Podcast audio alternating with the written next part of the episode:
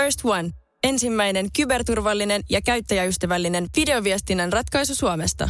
Dream Broker. Ruoanlaitto on trendikästä, mutta ymmärrämmekö todella, mikä merkitys kotimaisella ruoalla on? Ruoantuotantoon liittyy Euroopan tasolla paljon ympäristöhuolia, kannattavuusongelmia ja polarisoituneita mielipiteitä. Tervetuloa Elsi Kataisen Ruokaradion jouluspesiaalin pariin. Tässä jaksossa selvitetään elintarvikealan kuluttajakäyttäytymistä. Millaisia valintoja teemme ruokakaupassa ja mitä seurauksia niillä on? Miten ruokakaupassa valmistaudutaan joulusesonkiin ja mitä kuluttajat joulupöydältä odottavat? Ohjelman kustantaa Renew Europe-ryhmä ja Euroopan parlamentti. Tervetuloa MEP Elsi Kataisen Ruokaradion aiheena. Meillä on tänään jouluspesiaali ja vieraaksi olen saanut tänne kauppias Timo Ojalan. Sinun kauppasi sijaitsee Huittisissa, K-Supermarket Lautturi. Kyllä. Kiitos. Minkälaiset jouluspesiaalit siellä kaupassa on tänä päivänä? No kyllähän se on meille hektistä aikaa ja ihan vuoden kiireisempiä aikoja tämä joulun aika, että kyllähän sitä siellä valmistellaan koko ajan ja tehdään, tehdään töitä ja tietysti jouluun tähdätty jo hyvinkin pitkään tehty valmisteluita. Mä haluaisin sinun kanssa keskustella kuluttajakäyttäytymisestä. Joo. Tiedän, että sulla itselläsikin on myöskin niin kuin tuottajataustaa. Kerrotko, kerrotko vielä siitä ja myös näistä kauppiasvuosistasi? Joo, tosiaan 2002 aloitin kotitilaa pitämään ja yhdistelmä sikalla ja maanviljelystä siinä samalla. Ja sitten kymmenen vuotta tein sitä ja mietin, että voisi sitä jotain muutakin tehdä ja hakeuduin sitten kauppiasuralle. Ja on nyt seitsemän vuotta ollut ruokakauppiaana, ensin vähän pienemmässä supermarketissa ja nyt tässä nykyisessä. Ja sitten samalla siinä olen myös toimin edelleenkin niin kuin maanviljelijänä. Että nyt nykyisellään ei muuta kuin viljelystä, mutta kuitenkin. Eli ihan ilmeisen hurja mies huittisista. Hurja tai hullu, miten sen ottaa, niin. no millaisia kuluttajia me suomalaiset ollaan ja sinun asiakkaasi?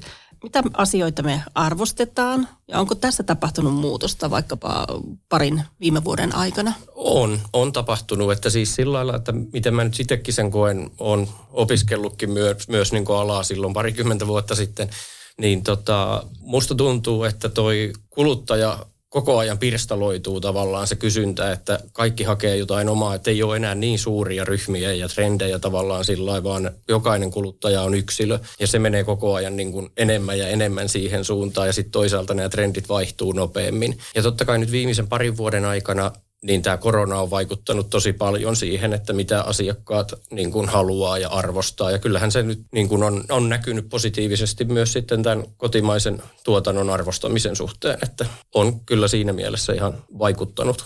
Vastuullisuuskeskustelu nousee koko ajan varmaan suurempaan osaan myöskin kauppiaan siellä arissa. Mitä vastuullisuus sinulle tarkoittaa ja miten se näkyy teidän kaupassa? Mitkä on teillä ehkä niitä vastuullisia vaihtoehtoja? No ehkä mulla vaikuttaa tämä oma tausta aika paljon. Mutta niin kuin mä ajattelen sitä vastuullisuutta semmoisena isona kokonaisuutena, että siellä on niin kuin vastuullisuus totta kai ympäristöstä ja, ja niin vastuullisuus meidän toiminnassa, mahdollisimman vähän hävikkiä. Sitten vastuullisuus on asiakkaita kohtaan ja kyllä mä koen, että se on niin kuin mulle ja K-ryhmällekin tosi tärkeää, että me ollaan vastuullisia tavaran toimittajia kohtaan ja henkilökuntaa kohtaan ja jopa kilpailijoita kohtaan, että kyllä se vastuullisuus on semmoinen kokonaisvaltainen asia, että sieltä tietysti on jotain pieniä osia. Meille pistettiin esimerkiksi aurinkokennoja niin sähkötuotantoon niin kaupan katolla ja kaikkea muuta, mutta se on paljon pieniä tekoja, mutta se on semmoinen kokonaisuus, että se on kyllä tosi merkittävä osa ja semmoinen, missä mä koen, että me pystytään taas niin kuin toimimaan aika joustavasti ja olemaan siinä etulinjassa kuluttajien kysynnän mukaan sitten omista taustastani voi sanoa sen, että tuolla Euroopan unionin pellolta pöytään strategiassa on noussut huoli siitä, että tällaiset hintakampanjat heikentää kansalaisten käsitystä niin kuin ruoan arvosta. Miten sä näet niin kuin kauppiaan näkökulmasta, muokkaako esimerkiksi euron jauhelihapaketit kuluttajien arvostusta, käsitystä ruoantuotannosta?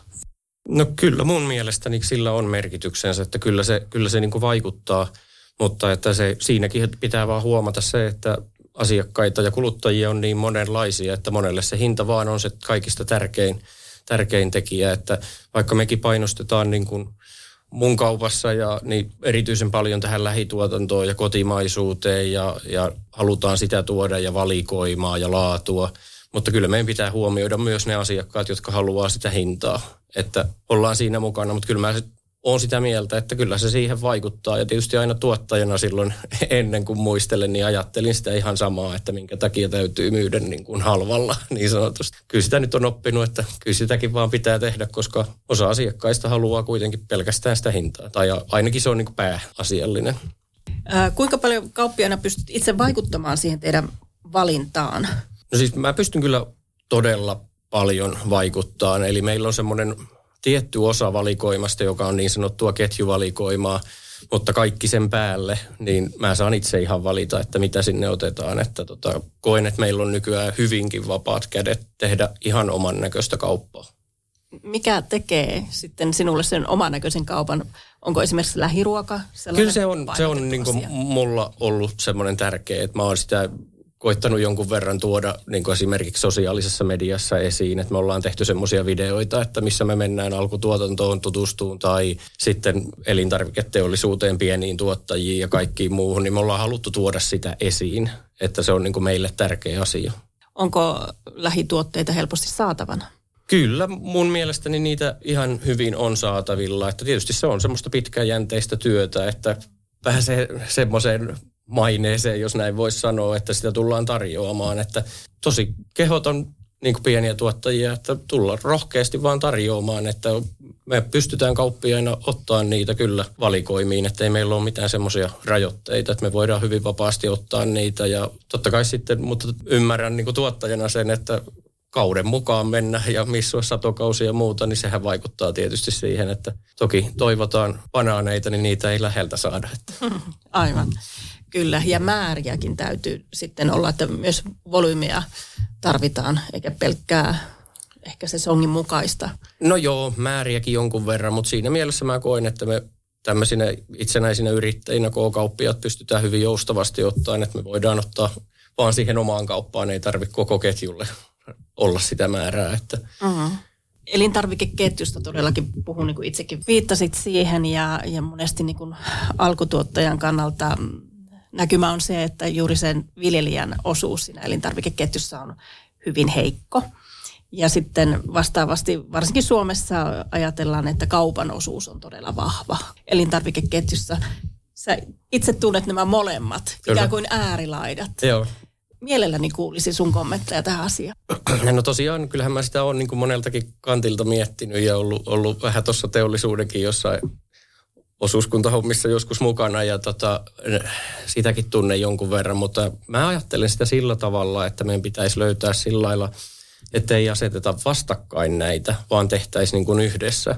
Koska mä koen sillä tavalla, että suomalainen alkutuotanto, suomalainen elintarviketeollisuus ja suomalainen kauppa, niin kaikki tarvii toisiansa. Että yhtä ei voi olla ilman toista. Että me ei, ei varmaan pärjättäisi, jos ei olisi suomalaista – tuotantoa ja elintarviketeollisuutta niin kuin suomalaisina kauppiaina. Ja samalla tavalla mä koen, että, että kyllä meilläkin rooli siinä on, että, että niin kuin yhdessä kun tehtäisiin eikä asetettaisi sillä vastakkain näitä. Niin, kyllähän keskustelu on aika polarisoitunutta ja, ja sillä, sillä tavalla niin kuin vastakkain asetellaan on, asioita. se on kyllä. Samaa mieltä, mm. että täytyisi balanssi löytyä ja myöskin semmoinen yhdessä tekemisen. Kyllä, ja mun mielestä just se, niin se ymmärrys totta kai sanon, että myös sinne kaupan puolelle pitää olla se ymmärrys, että sitä pitää olla sitä kotimaista tuotantoa ja elintarviketeollisuutta, että kyllä se on meille ihan elinehto, että siinä mielessä sen edellytykset pitää myös olla kunnossa. Juuri näin. Näin joulun lähestyessä kysyn, kysyn sinulta, että mikä on sinun joulupöytäsi kunkku ja mikä on sitten toisaalta ihan ehdoton ei? Lähdetään siitä, että mikä on ehdoton ei. Mä en tiedä, onko mulla edes semmoista. Mä oon niin moniruokainen ja tykkään ruoasta noin yleisestikin, mutta kyllä mulle on se kinkku, on kunkku. On kunkku. Kyllä se, kyllä se on niin kuin, se nyt varmaan tulee tosta, että on sikoja ollut ennen ja, ja muutenkin, niin kyllä se, se on mulle vaan se juttu. Aivan. Ja jos ei ole eitä, niin sitten sillikään ei ole ehdoton ei. Ei, ei ole. Että kyllä mulla menee niin oikeastaan kaikki, mitä joulupöydästä löytää. Ihana, sehän on sitten niin kuin parasta ruoan juhlaa, mitä Se vaan, on juuri sitä. vaan voi olla. Lämmin kiitos sinulle tästä keskustelusta ja kaikkea menestystä tulevaan hurjamies huittisista. Kiitos. Kauppias Timo Ojala. Kiitos kutsusta, mukava olla paikalla. Palaamme pienen katkon jälkeen keskustelemaan ruoasta ja kuluttajakäyttäytymisestä. Vieraaksi studioon saapuu tutkija Johannes Piipponen. Ohjelman kustantaa Renew Europe-ryhmä ja Euroopan parlamentti. Tervetuloa takaisin Elsi Kataisen Ruokaradion pariin. Ohjelman kustantaa Renew Europe-ryhmä ja Euroopan parlamentti. Keskustelu jatkuu. Nyt olen saanut vierakseni tänne tutkija Johannes Piipposen. Tervetuloa Johannes. Terve, terve. Sä olet tutkinut elintarvikealaa monipuolisesti aiemmassa työssä Pellervon taloustutkimuksella. Olet tehnyt muun muassa selvitystä elintarvikkeiden kulutusmuutoksista Suomessa. Joo, joo, totta. Silloin tuli tuo tämmöisiä sekä pitemmän aikavälin trendejä, että mitä on tapahtunut jopa 50-luvulta saakka ja sitten mitkä on tämmöisiä uudempia, isompia trendejä mitkä ylipäänsä on trendejä, mitkä on vaan ohimeneviä ilmiöitä. Tästä tutkimuksesta on noin kolmisen vuotta aikaa. Mitä siitä on jäänyt nyt? Mitä havaintoja teit silloisesta tilanteesta vuonna 18? Joo, no oli, olihan semmoinen, niin kuin, jos ottaa todella pitkän tarkastelujakson, niin selkeät muutokset. Toki on vaikka, että nestemaidon kulutus on vähentynyt, perunan kulutus on vähentynyt, viljojen kulutuskin on vähentynyt. Mutta vielä isompana ehkä semmoinen, että kuluttajat on todella tietoisia siitä, mitä vaihtoehtoja on. Tai ylipäänsä vaihtoehtoja on todella paljon. Ja kulutus on muuttunut todella yksilölliseksi, että kaikilla on, tai omia erilaisia ruokavalioita on pilvin pimeä. Ja tämä on semmoinen, mikä oli ehkä sinänsä iso muutos, että tämmöistä ei ole ollut ennen, mutta nykyisin tämmöinen on. Tietynlaista eriytymistä, yksilöllisyyttä. Joo, että ei enää syödä perheen kanssa kotona sitä samaa, mitä on ennen syötyvän kukin syö vähän mitä lystää, tai näin minä sen näkisin. Näetkö, että tämä samanlainen kehityssuunta on jatkunut samanlaisia vai onko tullut nyt viime vuosina ihan jotain uuttakin? On varmasti tullut uuttakin, mutta silti sanoisin, että on myös pysynyt hyvin samanlaisena, että suuret muutokset ne tapahtuu loppujen lopuksi todella hitaasti. Että vaikka, vaikka on aina välillä näkyvissä joku semmoinen ehkä todella uutisoitukin juttu, että näin ja näin kulutetaan, niin yleensä ne on semmoisia ohimeneviä ilmiöitä koko väestön ravitsemuksen kannalta tai kulutuksen kannalta. Että vaikka joku karppaus kymmenen vuotta sitten, eipä siitä enää ilmiönä niin paljon puhuta, joskin se on siinä mielessä voinut hyvin vaikuttaakin tämmöiseen hiilihydraattien korvaamiseen proteiinilla ajattelun tai tämmöisen keskusteluun. Tiivistäisin, että on samat trendit edelleen jatkuu kasvissyönnin kulutuksen suosio kasvu, luomun suosio kasvu, mutta myöskin huomioisin sen, että silti iso kuva muuttuu hitaasti. Mm, aivan.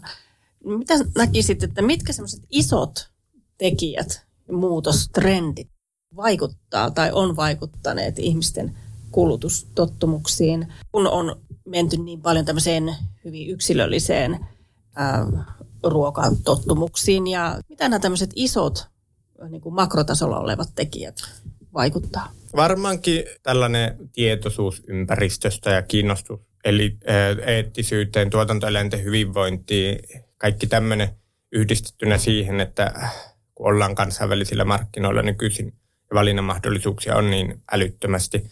Että jos vaikka ajattelee, että ensimmäinen laktoositon maitotuote taisi tulla markkinoille vasta 2001, tai, tai sikäli kuulostaa, että, että eikö niitä ollut aikaisemmin. Mm, nyt nyt niin kuin oikeastaan muita juuri olekaan. Et, niin, niitä vaan on niin paljon vaihtoehtoja, mitä kuluttaa, ja varsinkin nuoret, mutta myös ikääntyneemmät kuluttajat tietää, että minkälaisia vaihtoehtoja on. Niin, maailma on avautunut ja se varmaan vaikuttaa osaltaan myöskin. Tuolla Euroopan unionin maatalousvaliokunnassa keskustellaan usein muun muassa pakkausmerkinnöistä.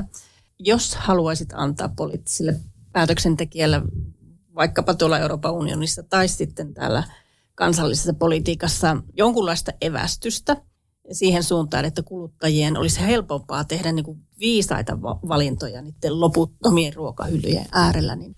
Tämä onkin tavallaan hankala ja mielenkiintoinen homma siinä mielessä, että tosiaan on niin paljon erilaisia pakkauksia, niissä lukee niin paljon erilaista informaatiota, että ei, vaikka tämmöistä elintarvikealalta tohtorin tutkinto, niin ei välttämättä tiedä, mitä siltä kaupasta pitäisi valita. Mm. Että se kertoo osaltaan, kuinka monimutkaista tämä on, mutta onhan esimerkiksi todella hyvä Joutsin merkki näyttämä, joskin kai siinäkin on jotain häikkää välillä ollut, mutta kuitenkin, että mikä on tuotteen kotimaa. Ja varmaankin tulee sitten vielä tämmöiset terveysvaikutusmerkinnät vielä yleistymään. Näistä aika paljon Niin kai. keskustellaan myös täällä Euroopan unionissa, mutta sen sanon, että tuota, suomalaiset ja ruotsalaiset on melkein ainoita, jotka alkuperää painottaa ja sen selkeää, mm. ihan niin kuin saavutettavuutta tilalle asti. Mutta tuota, nykyisin sä tutkit globaalia elintarviketuotantoa tuolla Aalto-yliopistossa. Joo, tai vielä enemmän ehkä tutkin tämmöistä niin kuin globaalia kestävää laidunnusta, että missä karjaa voi kasvattaa, missä on ehkä ylilaidunnusta ja, ja missä on tämmöisiä alueita, missä on kannattavampaa karjan laiduntaa kuin tuottaa vaikkapa ruokaviljoja, että semmoisiakin alueita löytyy. Tämän karjan laidunnuksen osaltahan me Suomessa ollaan aika erikoisessa, erilaisessa tilanteessa, eikö totta? Meillä puhutaan paljon naudanlihan ja punaisen lihan käytöstä ja sen hyväksyttävyydestä. Helsingin kaupunki ei aio enää omistilaisuuksissaan lihaa tarjota. Ähm, itse hyvin mielelläni toisin esille sitä, että suomalainen liha on erilaisessa asemassa, koska se on eettisesti hyvin tuotettua ja nimenomaan nurmiperäistä rehua syö paljon, joka on sitonut hiiltä. Miten sä asemoisit eri maat ja Euroopan ja ehkä sitten argentiinalaisen punaisen lihan? Hmm, no toki aivan niin kuin sanoin, se vaikuttaa tosi paljon, että mitä, mitä no vaikkapa lehmälammas, mitä se syö. Että jos on jossain metsälaitumella vaikka, vaikka Suomessa lehmä syömässä semmoista ruokaa, lehtiä, mitä tahansa sieltä, mikä joka tapauksessa kovin helposti päätyisi tämä sama maa-alue vaikka ruokaviljan tuotantoon, niin totta kai tämmöisellä naudalla on, tai tämmöisen, jos, jos joku nauta syödään, niin tämmöisen naudan syömisessä on etunsa. En, en nyt ota siihen kantaa, että kuinka paljon nautaa pitäisi tai, tai, tai ylipäänsä lihaa syödä tai ei syödä, mutta jos joka tapauksessa jonkun verran syödään, niin on siinä puolensa, että, että se on kotimaista. Tai, tai niin kuin ihan tutkimuksen valossakin ei, se on ihan perusteltu, että sitten syödään kotimaista lihaa, vaikkapa nautaa, verrattuna, että syödään sitä argentilaista nautaa. Aivan. Te olette tänä vuonna julkaisseet myös tutkimuksen tämmöisen kansainvälisen kaupan merkityksestä maatalouden tuotantopanoksiin. Minkälaisia tuloksia tästä tutkimuksesta on? Joo, joo olin tässä mukana. Tämä oli tämmöinen lähtöajatus siinä, että ruoantuotantohan vaatii totta kai tuotantopanoksia, mm, ja sitten haluttiin tietää, että missä määrin tai miten vakaalla pohjalla ollaan näiden tuotantopanosten käytössä. Eli maatalous maatalouden tuotantopanoksia oli meillä mukana energia, sähkööljy, lannotteet, mistä on puhuttu viime aikoina paljon, että silleen tämä tuli hyvää aikaan. Ulos tämä tutkimus sitten maatalouskoneet tai niiden komponentit ja lisäksi rehut. Ja me tutkittiin tilannetta lähinnä vuoden 96 jälkeen, jolloin Suomi on ollut EU-ssa ja siinä mielessä ihan oletettuakin, että tämä kauppa on laajentunut, että kauppakumppaneiden määrä on lisääntynyt, että vaikkapa niitä maatalouskoneen osa, osia tulee joka ainoasta maa-osasta, tai no Etelämantereelta ei tule, mutta muista maa-osista. Sitten niin, niin ja, ja tavallaan kiinnostavaa oli sekin, että samalla kun ehkä jossain määrin on lisääntynyt, tai on, on lisääntynyt tämmöinen tuontivienti, kansainvälinen kauppa, niin Suomessahan on oikein hyvä omavaraisuus ja ei me nähty sitä mitenkään huonona, että tämmöinen on lisääntynyt. Yhteismarkkinoilla se on toki oletettukin, että näin on käynyt. Ja osa ruokaturvaa myös sekin, että on kauppasuhteet kunnossa. Mm. Ehkä semmoisia mielenkiintoisia nostoja ainakin minusta oli semmoinen, että sehän onkin ollut ihan tiedossa, että vaikka elintarvikkeiden vienti Venäjälle on aika suurta, tärkeää Suomelle, mutta myös näiden maatalouden tuotantopanosten osalta Venäjä on niiden tärkeä tuoja.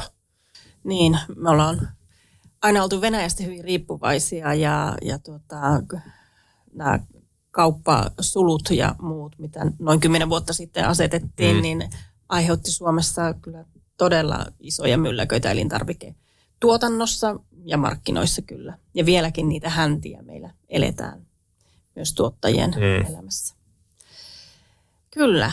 Nyt viimeisenä haluan kysyä sinulta, Johannes, joulu lähestyy. Mikä on sinun joulupöydän kunkku ja mikä on sitten aivan ehdoton ei? Jaa, no tuota, varmaan lanttulaatikko on aina ollut minun suosikki. On kyllä kinkkukin hyvä, tämä riippuu kinkusta. Mm. Mutta ehdoton ei. No en ole maksalaatikkoa jouluruokana niinkään nähnyt, vaikka monesti sitä siellä pöydässä on, mutta monelle kuuluu, minulle ehkä ei. Lanttulaatikko on se Joo, ykkösjuttu. varmaan. Joo. Tai perunalaatikko, ehkä lanttulaatikko. Mm-hmm. Taidat olla Itä-Suomesta kotoisin, kun puhut perunalaatikosta. Imellytystäkö? Imeilletystä, se on tosin äitistä. Siellä on tehnyt äiti on niin kuin, kylläkin tuolta Tampereen. Aha, Mutta okei. juu, Itä-Suomesta on Joo. Selvä. Kiitoksia Johannes. Tosi paljon oli hyvä kuulla sun näkökulma näihin ruoka-asioihin. Juu, kiitos sama. Oli mukava jutella. Kiitoksia. Työ ruokapolitiikan parissa jatkuu. Tutustu Elsi Kataisen työhön Euroopan parlamentissa osoitteessa elsikatainen.fi. Ruokaradion viimeisessä jaksossa 27. joulukuuta puhutaan ruoan hävikistä ja tulevaisuuden kuluttajista ja ruokakasvatuksesta. Ohjelman kustantaa Renew Europe-ryhmä ja Euroopan parlamentti. First One. Ensimmäinen kyberturvallinen ja käyttäjäystävällinen videoviestinnän ratkaisu Suomesta. Dream Broker.